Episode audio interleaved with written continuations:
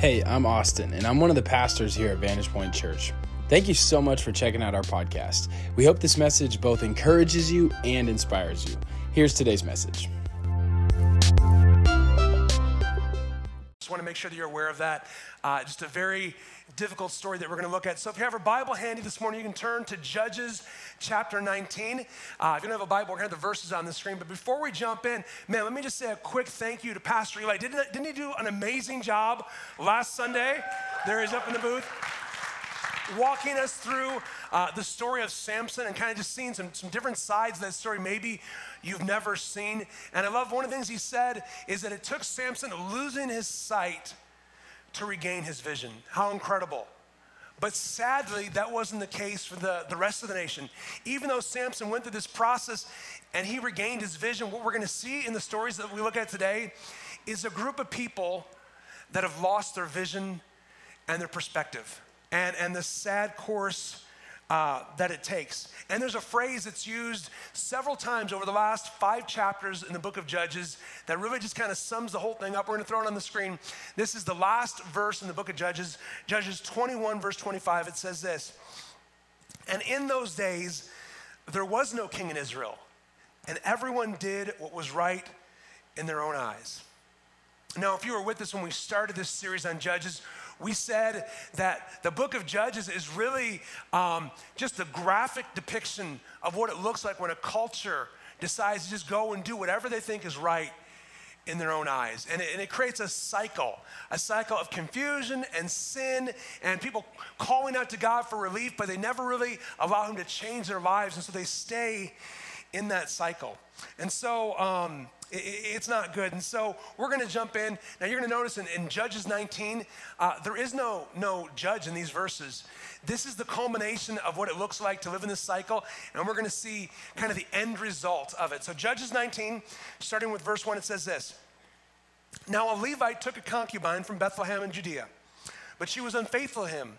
So she left him and went back to her parents' home in Bethlehem. So right off the bat, we see a Levite who is, is a, a priest, uh, who's also, you know, works in the, the you know, the, in a priestly office. And then we see a concubine who is like a mistress. And a priest, they, they could be married in, in Israel, a priest could be married. But having a concubine, that was like way outside the lines, not something you're supposed to do. And so this priest uh, has a mistress but he's kind of on the outs with his mistress. She goes back to mom's house, and so the priest kind of catches up with her, and who knows what he says there? He says, You know, hey, you know, I'm going to leave my wife. I, I really mean it this time. Who, who knows what he says? But they work things out, and she, she leaves with him. But she leaves kind of, they leave uh, kind of late in the day, so there's no way they're going to make the, the whole journey back to their home. So, so we pick up the story in verse 14. So they went on, and as the sun was, was set, uh, as they neared Gibeah uh, in Benjamin, there they stopped to spend the night. They went and sat in the city square. Now, this is before there were holiday inns. And so, you know, if you didn't know anybody in the city, what you would do is you'd come into the city and you'd go to the, the city square and you kind of just hang out and hope that someone would provide some hospitality invite you to stay with them. Uh, and so that's what th- th- they're doing here. Um, but no one took them in for the night until an older gentleman saw them, and this is what he says them in verse 20. He said, You are welcome in my home, the old man said. Let me supply whatever you need, only don't spend the night in the city square. See, what he knew is in those days, the city square was not a very safe place uh, for out of towners, people who, who were foreign to them, to stay. They would get harassed, uh, sometimes robbed, and taken advantage of. So he says, Hey, whatever you do, don't stay in the city square, come stay with me. So they go to stay with him, and they get settled in for the night. Uh, then, verse 22 While they were enjoying themselves, some of the wicked men of the city surrounded the house pounding on the door. They shouted to the old man who owned the house, Bring out the man who came to your house so that we can have sex with him. Wow, it took a turn, huh? Um, once again, not a set of Bible bedtime stories.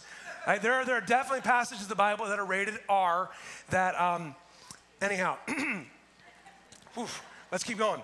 Uh, and so, so the old man and the Levite, they're kind of nervous. They're not sure what to do. So the Levite suggests, hey, why don't we send out my mistress and you can do whatever you want with that, with her? Which now I'm starting to understand maybe why she went back to mama's house. Okay? so they do that. Verse Uh, 25, so the man took his concubine and sent her outside to them, and they raped her and, and abused her throughout the night. And at dawn, they let her go. At daybreak, the woman went back to the house where her master was staying, fell down at the door, and lay there until daylight. When her master got up in the morning and opened the door of the house and stepped out to continue on his way, I, I, there's no appropriate words for this guy. Um, wow. He's like nothing happened. He's going to keep going on his journey. There lay his concubine, fallen in the doorway of the house with her hands on the threshold. He said to her, Get up, let's go. Wow. But there was no answer. Then the man put her on his donkey and set out for home. When he reached home, he took a knife and cut up his concubine. Now, we're, we're assuming that she's, she's passed at this point, that she's dead. We hope. I hope so. Cut her up limb by limb into 12 parts and sent them into the, all the areas of Israel. So, what he does is he takes her and he sends like these little packages out to all the other 12 tribes. And when they received this package and they realized what happened, it says they were utterly shocked. They said, Nothing like this has ever happened since we left Egypt. This is terrible. This should, this should not be done. Something must be done. And so they gathered together an army of 400,000 men uh, to deal with this. And so um, uh, we'll jump ahead to, to chapter 20, verse 11. It says this. So all the Israelites got together and united as one against the city. So they go to the city where this happened and they said, Hey, send out the men responsible for this atrocity. But the city refuses. and so, in, in their fury and their anger and their disgust, they attack the city and, and they probably take it maybe just a little bit too far. Verse 48 says, The men of Israel went back to Benjamin and put all the towns to the sword, including the animals and everything else they found. All the towns they came across, they set on fire. And so at the end of this, there was only 600 Benjaminites who survived. 600 Benjaminite men, and they ran off and hid in the mountains. This brings us to chapter 21. And so when they realized that the men of Israel realized that, that some of these guys had escaped, they made a vow together. Verse 1 of chapter 21 saying, Not one of us will give his daughter in marriage to a Benjamite. to say, We're, we're going to really kind of deal them a harsh blow. Well, some time passes, and over time they realize uh, the magnitude of what's happened here. They realize, you know what? They only have 600 men. Uh, there's no one that they can marry. This tribe is going to die out. We have basically wiped out one of the tribes of, of Israel. There, there, were 12 tribes. Now there probably will only be 11 tribes. And it says they went to the tabernacle and they wept. And, and they thought, well, what can we do? Now notice here, they came up with a solution, but this was not God's solution. This was them just kind of, this is just a bunch of dudes getting together and brainstorming what's the best thing to do. How many of you know that's not always, that doesn't always work out so well? You get some guys together, well, well we can fix it. Anyhow, that's a whole other sermon that my wife would amen to way too much. so they said, hey, when we were making these battle plans, was there any region of Israel that didn't come out to help us fight? And they recognized, you know what? Uh, uh, was it? Uh, Jabesh Gilead. They didn't send anyone to fight. So here's their solution, verse 10. So the assembly sent 12,000 fighting men with instructions to go to Jabesh Gilead and put to the sword those living there, including women and children. What? This is what you're to do. They said, kill every male and every woman who is not a virgin. Virgin. And so they go and they do that. This, this sounds like a good plan. This, this was their solution. And so, in the process, they end up kidnapping 400 girls to bring back for, for wives for the guys of this tribe. But you know, that's not enough. There's still 200, you know, 200 wives short. So, so what are we going to do? Well, someone else pipes in and says, Hey, I, I remember there, there's this fall festival that happens, and you know, um, up, you know, outside of Shiloh, and there's this one tribe where all the women come out to this fall festival and they go and they dance in the fields and they have like a little craft fair and uh, you know they do all that stuff and none of the guys go because guys aren't, aren't into that too much. Um, why don't you go and you can capture a wife from there? Verse 20 it said so go and hide in the vineyards and watch and when the young women of Shiloh come out to join in the dancing, rush from the vineyards, and each of you sees one of them to be your wife. So they do. And that's the end of Judges. I know. What? I, I want to remind you, and this is going to be clear as we look through this this is not prescriptive, this is descriptive. Meaning, this is not what God would want in, in any way, shape, or form. This is just describing what humans do sometimes, okay? Um, man, we could probably tell some stories, hopefully not as terrible as this, but of some of the, the, the terrible mistakes we've made when we try to come up with our own solutions apart from God. And the whole book is summed up with the last verse. We'll throw it on the screen again. Judges 21, verse 25 says, And in those days, there was no king in Israel, and everyone did what was right in their own eyes. Wow. Does, does this whole account, does, are you just feeling gross right now? I feel, I feel gross too. You should feel gross. But this is the end result of what happens when a culture just does whatever they think is right in their own eyes. When a culture says, well, I'm just going to do, you know, what works for me, what, what looks good for me. Uh, you know, you do you, and I'm going to do me, and we'll just see what happens. This is what happens when a culture has lost its vision. And you know what's amazing to me? Is in the beginning of the book of Judges, the Israelites, they, they were the good guys. They were the, the salt and the light in a very dark culture, but, but they've got to the point now that you can't distinguish them from any other pagan nation that's around them. The story we just looked at, it started out with a Levite and, and, and, and, an older gentleman, a Levite and an elder. And, and you would think, you know, if anyone would be safe, if a young lady would think, you know, man, if there's anyone I can trust in and depend on to take me on this journey and to get me where I need to be safely, I mean, who, who better to trust than a priest and grandpa, right? But this culture, they've stayed in that sin cycle too long, and it's begun to affect how they think. I heard one pastor say, uh, you know, one day without spending time with Jesus leaves me irritable, which I can agree to that. You could ask my wife. Two days without spending time with Jesus makes me vulnerable.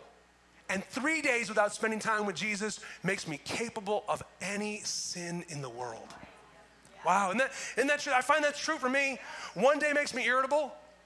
Two days, days makes me vulnerable. Three days makes me capable of any sin in the world. We, we like to think of ourselves with, with really high standards, you know? We like to believe the best about ourselves, but, but we are, apart from Jesus, we are capable from terrible things. And that's what we see happening in this story an angry mob storming someone's home, demanding they send out their guests, their guests so they can rape them. Does this story sound a little familiar? It should because we hear the exact same thing happening in Sodom and Gomorrah in the book of Genesis. Except in, in that case, it was happening by the, the pagan Canaanites.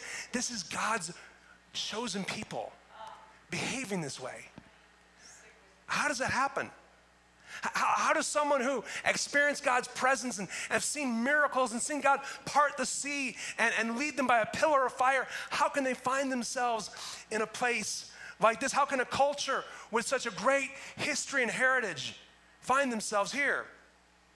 Let's look at a verse on the screen. Proverbs 29, verse 18 says this.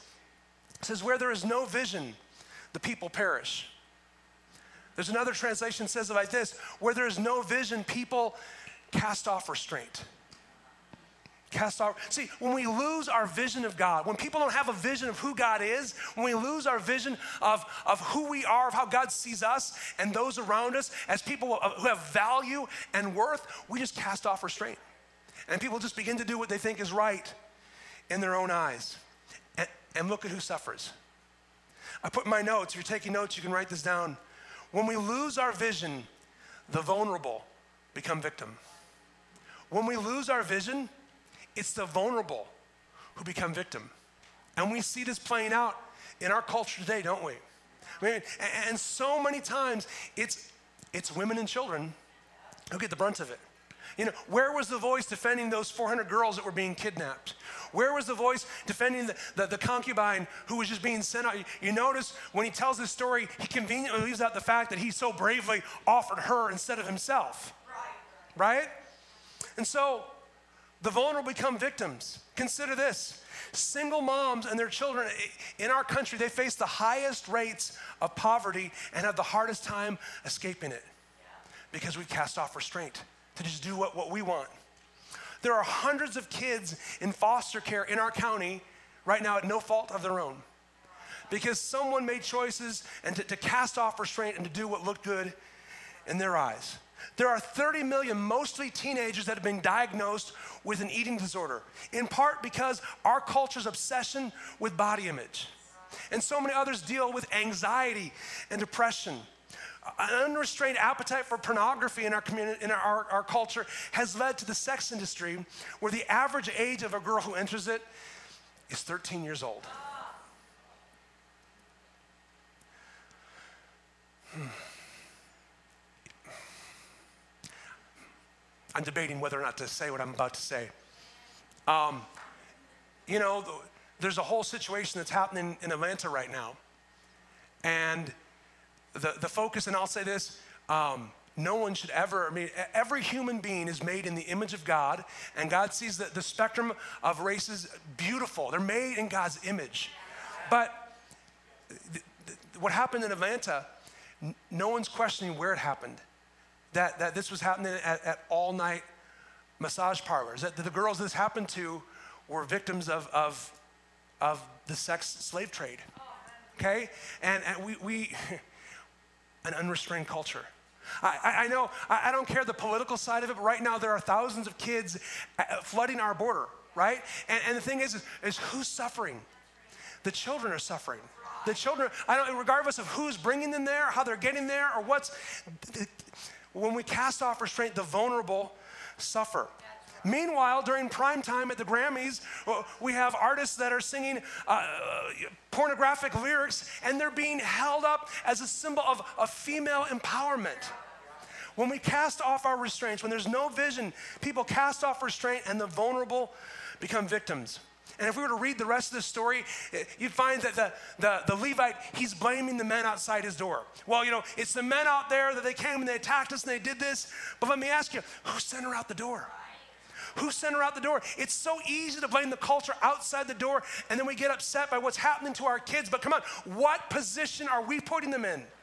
We put our kids in a dangerous position when we send them out the door with very little knowledge of the Word of God. We put our kids in a dangerous position when we send them out the door not knowing how to arm themselves against the lies of the enemy and without an example to follow. And, and you know what? I love the fact that we have an incredible children's ministry here at our church.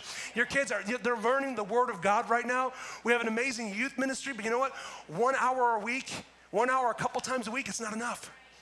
And I recognize parents, I, I'm in the same boat. We might say, well, you know, it's just, I, I, just don't know how to do it. You know, have a conversation about God or, or get into the Bible or, or pray out loud. It's just, I just, I don't know what to do.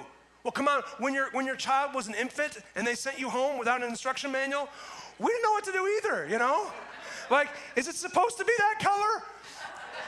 Call grandma, like, who knows, you know? But,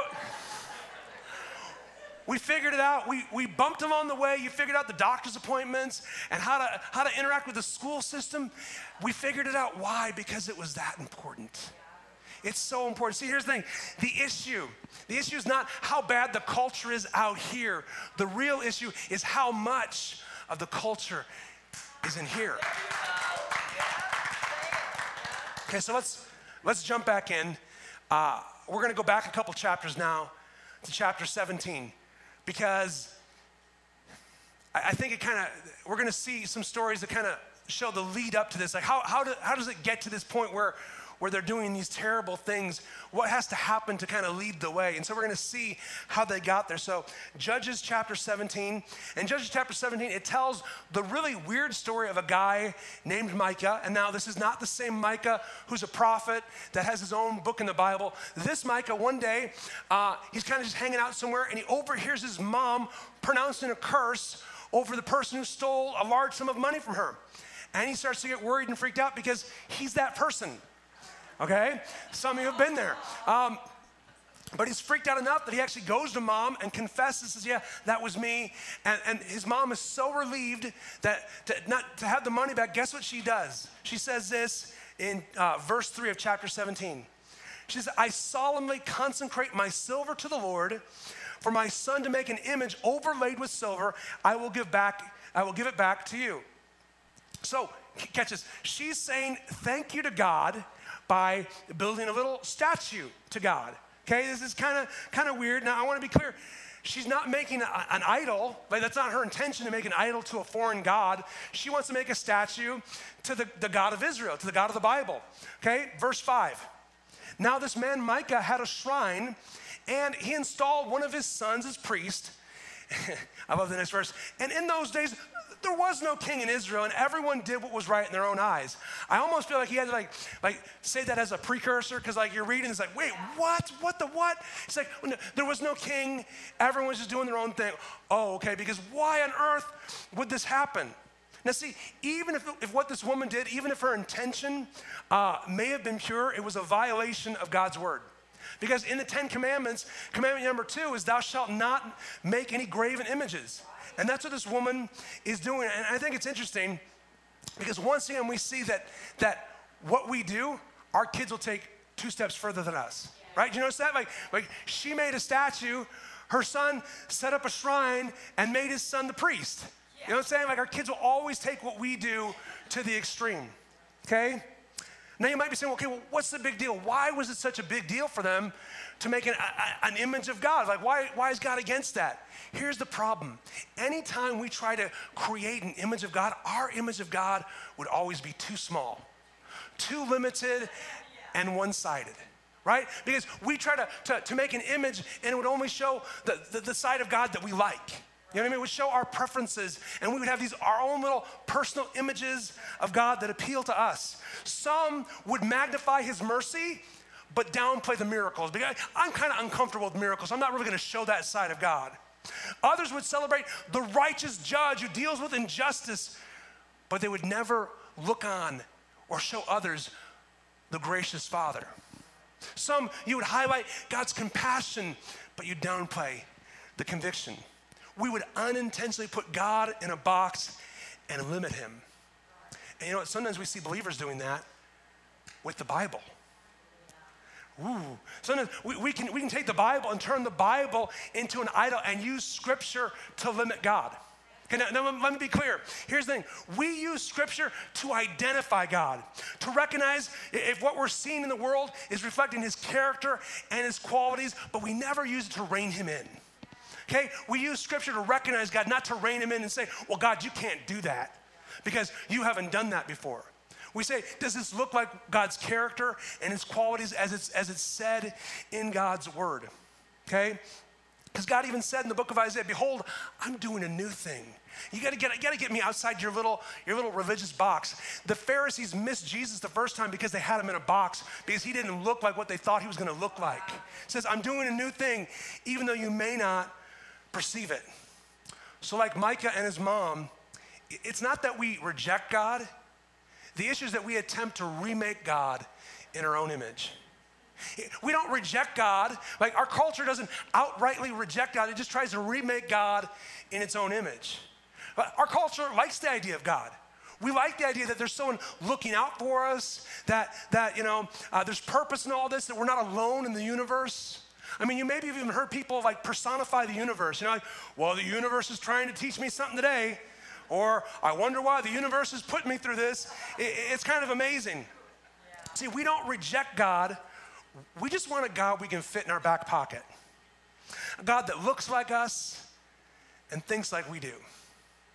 You know, I, uh, it's kind of like this. We, we kind of want a, a, a, Ricky Bobby version of God. If you remember uh, Talladega Nights. Think we have a picture of that. You know, I like, he's, he's praying to, to you know, baby Jesus, and he says, I like the Christmas version of Jesus best. And, and he says, I like to picture Jesus in a tuxedo t shirt because it says, I want to be formal, but I'm here to party. now, we, we laugh that off, we think it's funny, but you know, here's the thing. Here's the thing. You probably heard people say, well, you know, I could never believe in a God that would do that. You know, uh, the God I believe in would never say this. My God so you're, you're saying that, that you're taking, we're not serving the God of reality and the God of the Bible. We're kind of creating our own little image of the God that we want, and it looks like us. And of course, things like us. So whenever we come to scripture that, that challenges what we're doing or how we're living life, we'll just kind of shave that part off. because that offends me. You know, well, and you challenge, well, but Scripture well, I still believe Scripture. I believe what Scripture says, you know, but I, I just have to, I have to do what's right for me. I'm going to do what works for me, what's right for me. And, you know, we prayed about it and we have peace. And besides, Jesus said, you're not supposed to judge, right? And, and so when we lose our vision, we don't reject God, we just remake Him in our image. Let's, let's keep going with the story. So some time has passed, and um, uh, Mike is kind of just living life, and one day he comes across a Levite. This is a different Levite, and he says, "Oh, this must be God." Like, hey, I've got my own little deal set up here. I've got like a shrine in my backyard. I've got a statue of God. You should come and be my priest. Now I'm wondering if like the priest is kind of thing like the Levite's saying like, "What? That's that's kind of statue of God in your backyard. That's a little Tiger King. That's a little weird." Um, you know, and then Micah's like, oh, by the way, did I, did I, did I not mention I'm going to pay you a bunch of money? And he's like, I think I am hearing from the Lord. I think I am supposed to do this. So he goes and he becomes this man's personal priest. And listen to what Micah thinks of this, verse 13. And Micah said, Now I know the Lord will be good to me, since this Levite has become my priest.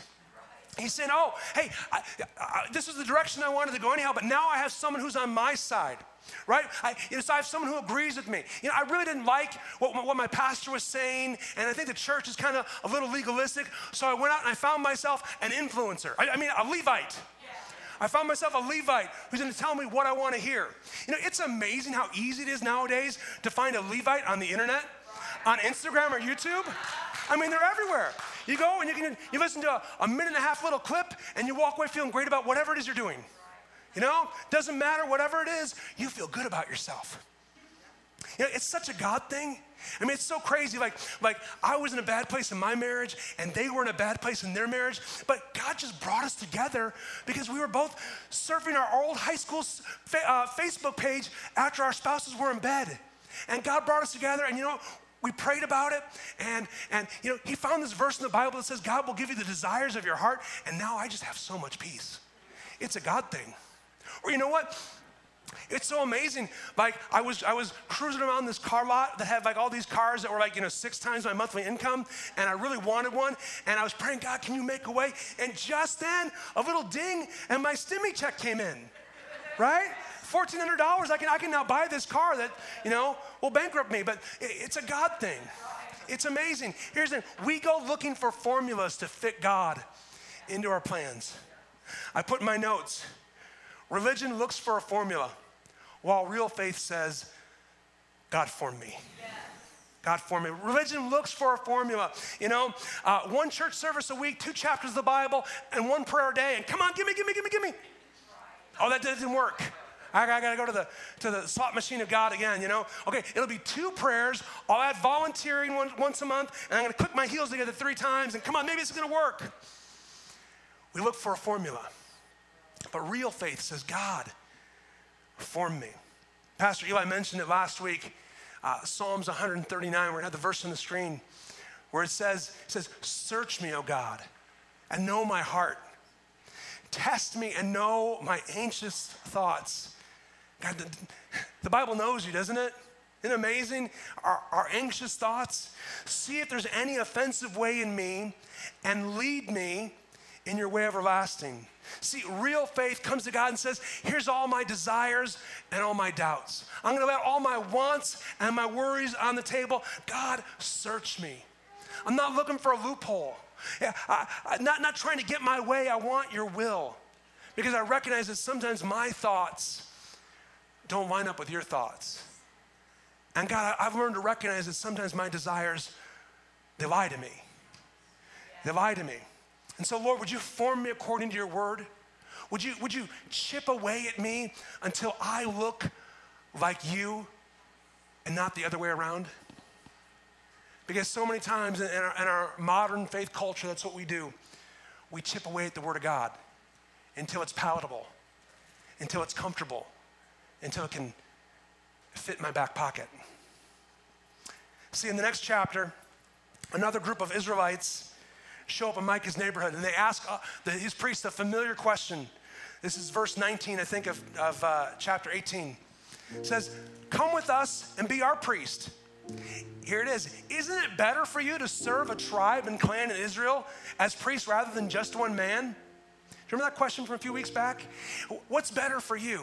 Not what's right, not, what, not what's God's will, but hey, what's better for you? So the priest says, Oh, this is a promotion. So he, he packs up, and in the middle of the night, he steals the statue, the little statue of God, and he runs off and he leaves Micah. And Micah recognizes this, and listen what he says. This is verse 24. And Micah said, If you take my gods that I made, then what have I left? And that's sad. If you, if you take my gods that I made, what, what do I have left? But see, that's what happens when we try to make God in our own image. That's what happens when, when we have a small God that you can easily fit in your back pocket. Don't be surprised when it just as easily falls out. And you hear people saying, Well, I, I think I'm losing faith. I think I'm losing my faith because circumstances aren't working out the way that I thought they were going to work out. So I've lost faith. No, no, you haven't lost faith. You just need to find a God that's bigger than yourself. So what's the solution? How can we how can we regain our vision? Well, the answer was hinted at several times. Let's look at that last verse in the book of Judges one more time. Judges 21, verse 25, he says, And in those days, there was no king in Israel.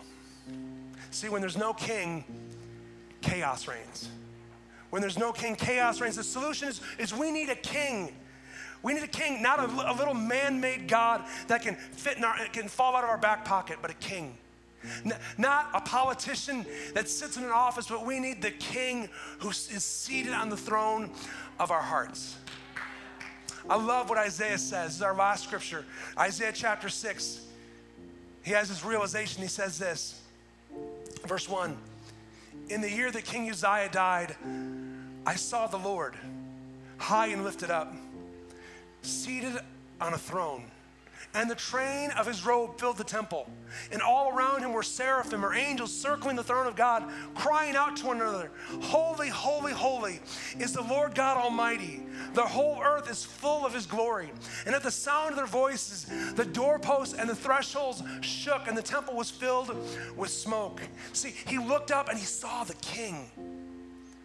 And listen to his response. Verse 5 Woe to me, I cried.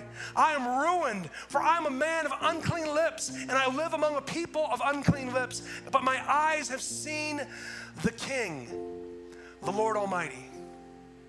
See, that's how we regain our vision.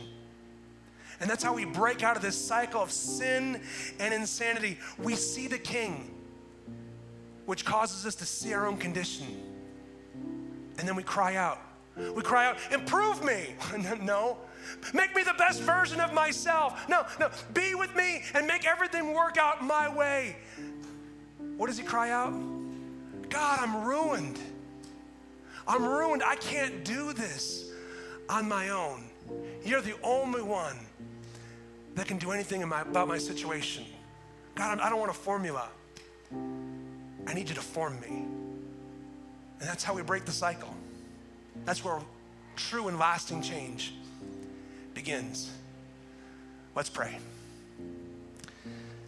Father God, I thank you for these disturbing chapters, these difficult chapters, these chapters that we would rather not look at, we'd rather look away. But God, I thank you that you left them there. God, so we could recognize this cycle, so that we wouldn't have to become a victim of it ourselves, so that we could break out of it. God, I pray you'd help us to begin doing that today. Father, I thank you that this room and those who are joining us as part of this church, God, Lord, I look out and I see, I see a, a room full of people that are that are elders and priests.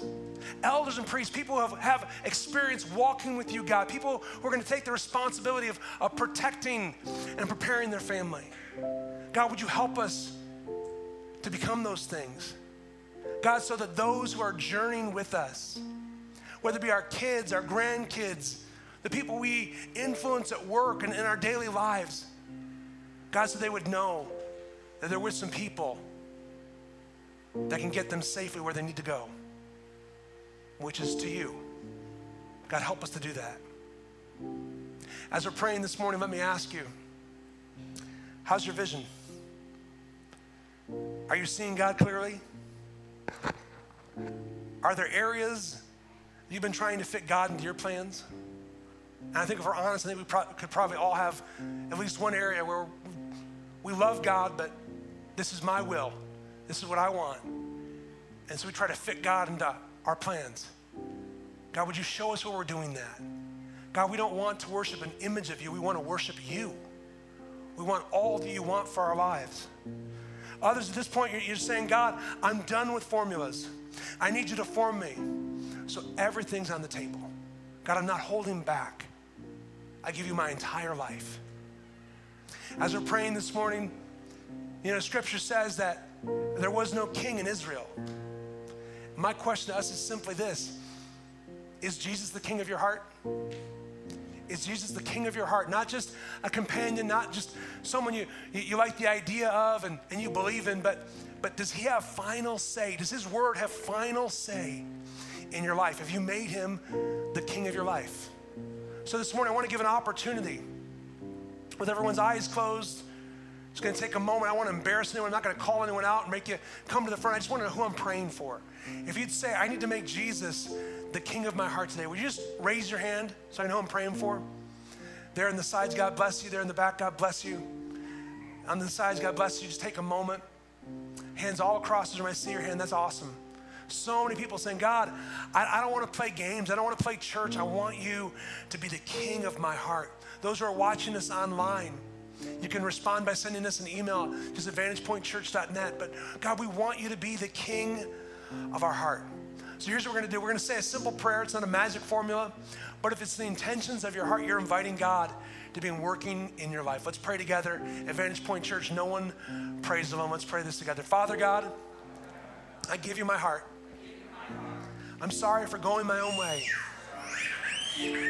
for choices that have hurt me and choices that have hurt you. Thank you for sending Jesus to break me out of that cycle, to give me freedom, hope, and new life. I receive you now. In Jesus' name, amen.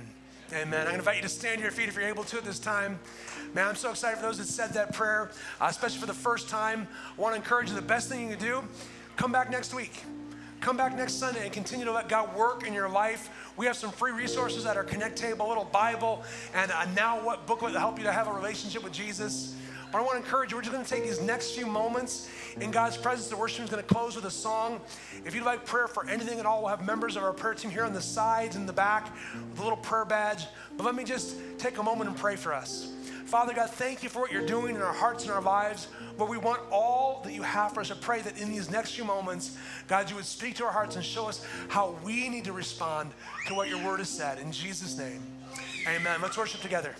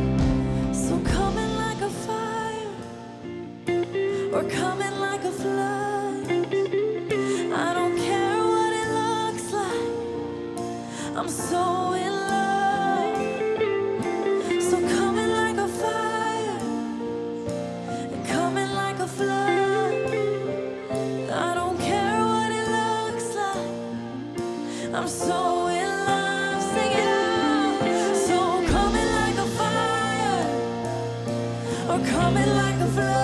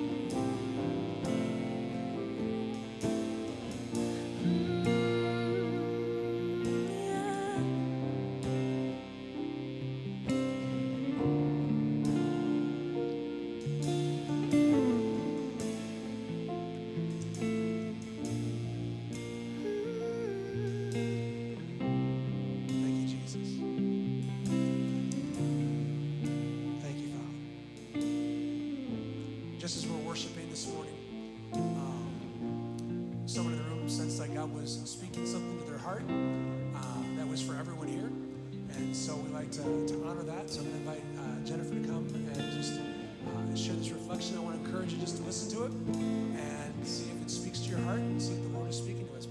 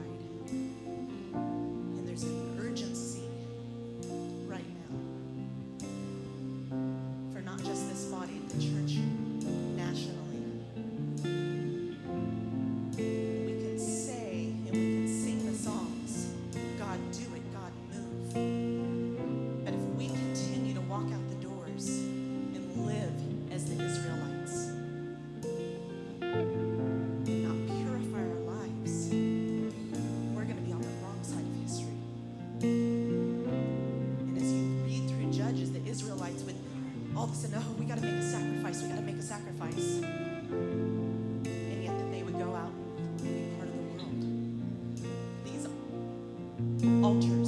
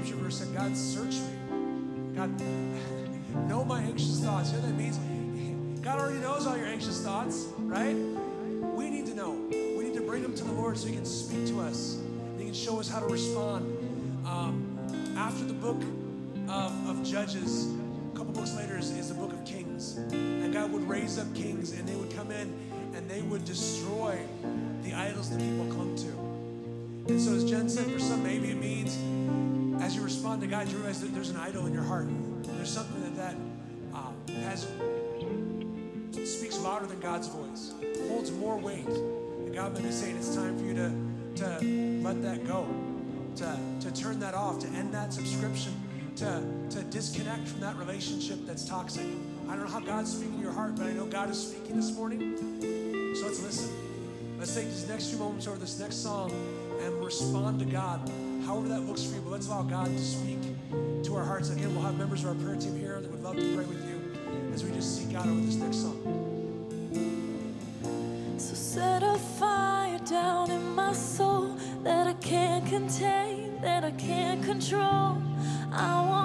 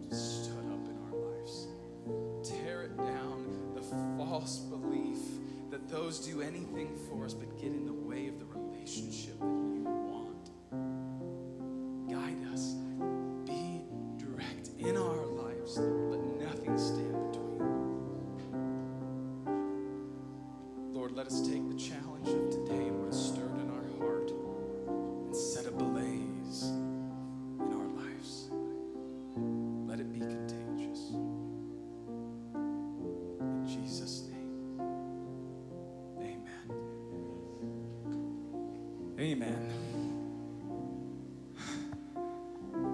The Holy Spirit didn't say when He comes, it will be light. The Holy Spirit isn't here to just give us the warmth and fuzzies,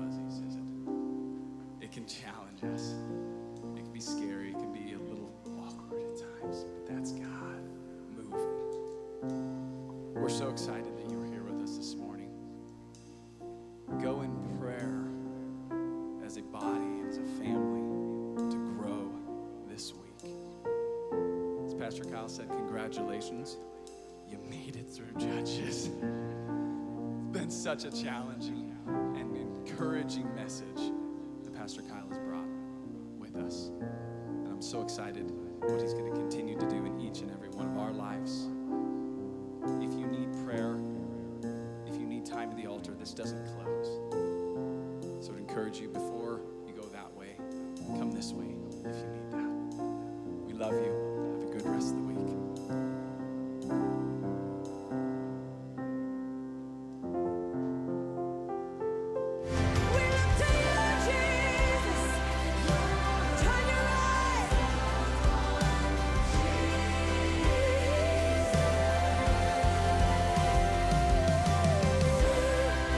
Thanks again for listening to the Vantage Point Church podcast.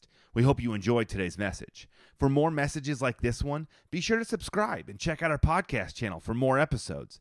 If you love it, you can rate the podcast and share it with your friends. We love you, and we hope you join us again next week.